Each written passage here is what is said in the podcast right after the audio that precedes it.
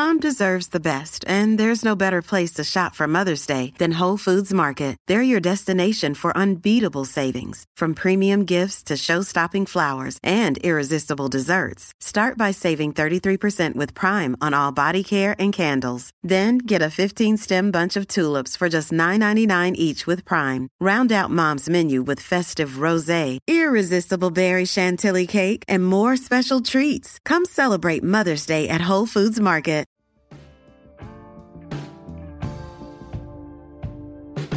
Wild, wild west of college athletics. Ever since NIL was instituted barely a year ago, things have gotten pretty crazy, and I think they're going to get even crazier. Well, the NCAA has decided that it's time to rein things in with some quote unquote restrictions, reg- regulations, however you want to describe them, or they even want to describe them. Those are the things that are taking place right now. So I want to talk about what those mean for obviously college athletics, but obviously for us as the Auburn family, and if it will affect us at all. That's what we're going to discuss here today on Ever to Podcast. Is our short form video audio series because I'm not calling it a show just yet because we're just kind of trying these things out for a little while to see if you all enjoy them on the podcast or here on YouTube. But we're going to be discussing topics that are prevalent, obviously, to us as Auburn family members, and might even take a little bit of a broader spectrum as this topic tends to do today. So, with that, let's talk about it. NIL. When I say the word, acronym really, most people kind of shudder or get frustrated. I, I would say the prevailing opinion, at least for the vocal majority, is one of negative connotation. You probably had a reaction right now as you heard that. I did, just saying it. It is something that I think, as most things are, when, when plans and ideas are implemented, a lot of the time there are good intentions as part of those plans. But that's human nature, and that is us as flawed individuals. We as humans tend to ruin things because that's what we do, because we're by nature you know, selfish, greedy, however you want to say that. I know that's a bleak look on society, but it's just the reality. Our carnal nature tends to send us in directions that sometimes we bring in self-inflicted pain upon ourselves and the things that we love, that being college athletics. This conversation of athletes needing to be compensated for their time, especially those in the higher profile sports where they are having their name and their likeness and their image used for profit for the university has been ongoing and obviously reached a fever pitch last year with the implementation of NIL. And I know we've all got our opinions on it, as I already addressed. I have my own as well, but I also try to see both sides of the coin here and try to understand it from all parties involved, all perspectives. And I do see that there is some room for discussion in athletes being compensated in some way. I think there's also an argument that you are being compensated already, but we can debate if that is enough of a compensation for you as an athlete, depending upon the time constraints that it puts on your life and your academic life at Auburn or anywhere else. So that is definitely a conversation we can have and continue that conversation. But more so, we're in NIL now. It's here. It's not going away. The Pandora's box has been opened up. And I would say that for the most part, um, athletes are benefiting obviously from that a lot. And I, I would say that fans are actually currently bidding, benefiting from it as well, even if they don't like that. There's always been this speculation, right? that there's things going on under the table in dark alleys to get athletes. Well, now it just happens in broad daylight. So we all know this type of stuff has been going on, and now it's here out in the open. Is that a good thing or bad thing? I don't know. The problem is, is when those things continue to be exploited even further beyond what they were originally intended for, but even further to extreme circumstances. So there's been recently a call from NCAA schools, presidents, however you want to um, categorize them, but definitely presidents, athletic directors, about the NCAA needing to help wrangle in some of the things that are unspoken, but also things that are obvious going on with NIL and especially collectives in terms of companies that are, we'll call it, and I think that's what most people have called them collectives. Uh, these are usually companies that are created, that are funded from fans and also boosters. There's that fun word that everybody loves to talk about and get involved with when we talk about playing players. But these are funded by these individuals maybe you are some of them that fund them.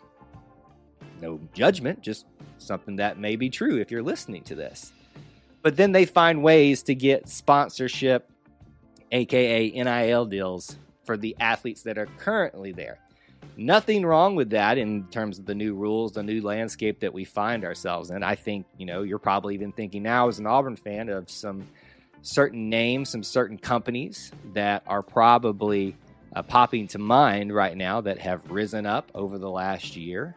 And you probably know some athletes associated with them. I myself, frankly, uh, was recently at uh, Auburn for a baseball series a couple weeks ago from the time of recording this. And one of those entities was there with the athletes that are a part of it. And they were doing a lot of, you know, gripping and grinning, uh, handshaking, and meeting people. And as part of, I guess, their obligations for being part of that company collective. Um, so I don't really see on the surface anything wrong with that if this is the way the things are going to be going. The problem is, is now, as I addressed earlier, our human nature takes over, and there are people now starting to exploit that to the farthest extent. It's it's that common thing as a child. You're told no, don't do this because of this but you like to push those boundaries to see how far you can get away with it before the because of this comes along.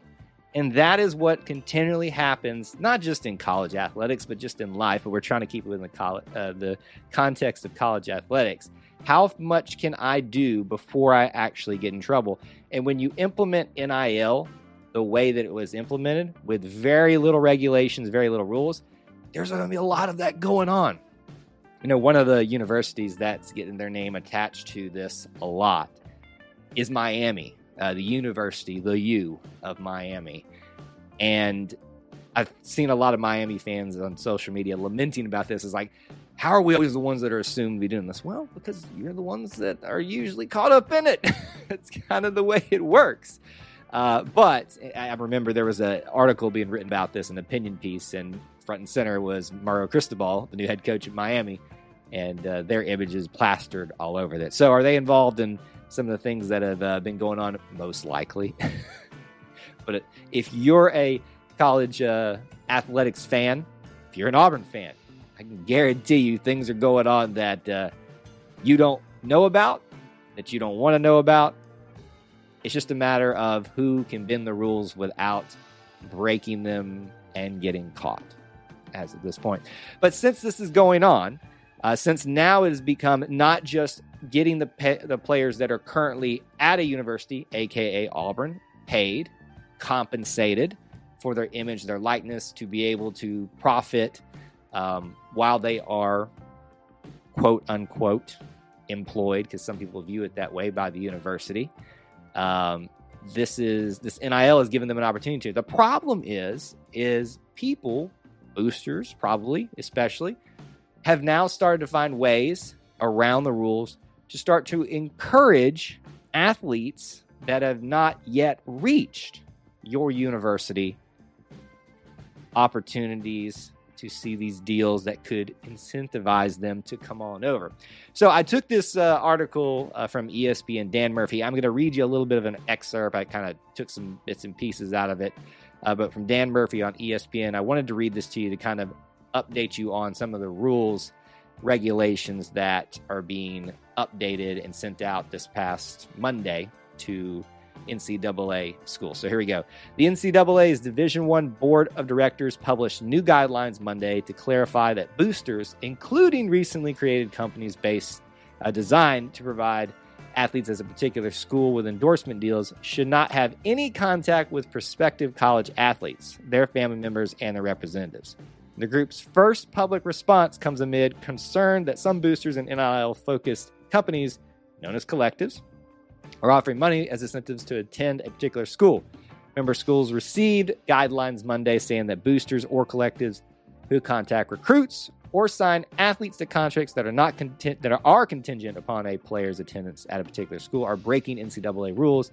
The Division One board of directors said the NCAA could pursue sanctions against anyone who has egregiously violated these rules in the past 10 months. It really hasn't even been a year since NIL rules were changed, but is likely to focus more on issues that come up in the future. So, what does that tell us? That tells us that there's been clear evidence that they've had to implement that part in there of someone breaking these rules egregiously already. This doesn't just pop up because someone's worried about it the NCAA, unfortunately, is a very reactionary, as you can see with the implementation of NIL uh, uh, body. They don't get out ahead of things. At least it seems like they don't. They kind of wait and then they react, which puts them behind the eight ball a lot. That's just my interpretation of it. That may not be the case, but that's how I feel about it. So that's what's going on. These rules are coming because someone is egregiously, the word used in the ESPN Dan Murphy article, broken these rules. Has Auburn done it? I don't think so. I'm aware I have my orange and blue glasses on, but I do think that we are capable of that. Um, when you're trying to keep up in college athletics, especially college football, you are not doing your due diligence if you are not trying to take advantage of every opportunity you can. Not saying breaking the rules, but again, we go back to that question of bending the rules, pushing the boundaries of where you can to try to get that advantage. I mean, we're building a brand new football facility simply because everybody else in the SEC, our biggest competitors, have those, uh, just for you know development of football players. That's a tool.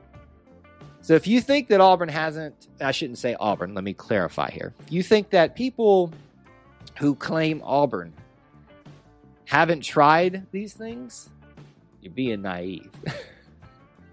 I love to live in that world. I used to live in that world, but these things uh, go on. Now, in terms of these rules being implemented here recently, do I think Auburn's involved in this? I don't really have any evidence to see that.